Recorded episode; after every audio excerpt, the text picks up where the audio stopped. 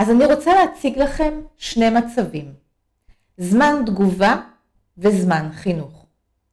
בזמן תגובה עלינו להגיב, מהמילה תגובה להגיב, אבל להגיב נכון, תכף נלמד איך.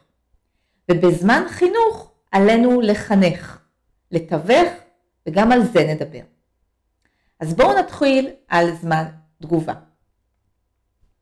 זמן תגובה זהו זמן אמת שקורה בו איזשהו אירוע מסוים, איזושהי תקרית.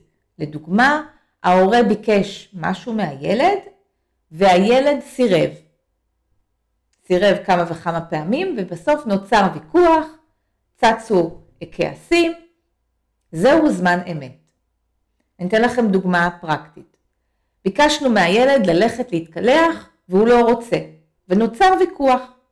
הילד ואנחנו, ההורים, כועסים וצועקים, אוקיי? זה, זה זמן תגובה, זאת אומרת, מה הייתה התגובה שלנו באותו הזמן? כעס, צעקות, מילים לא יפות וכולי. אולי גם עונש, אני לא יודעת.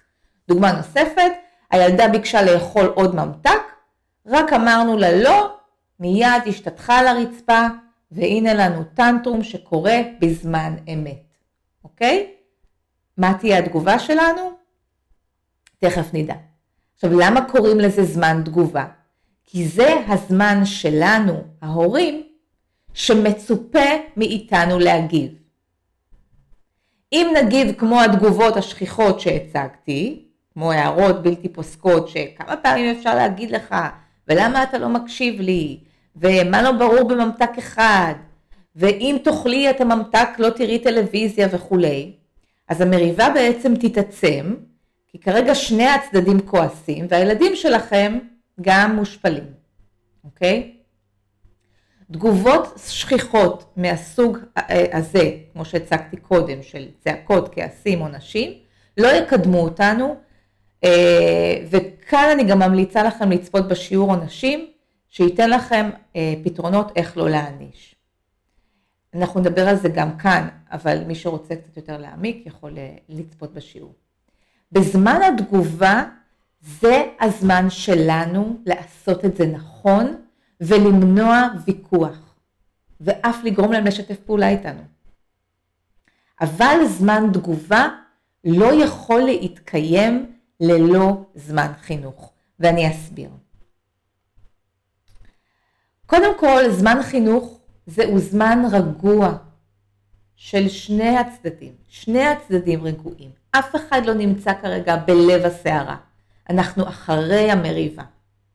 אנחנו בוחרים זמן שאנחנו רואים ששני הצדדים יכולים להכיל הקשבה.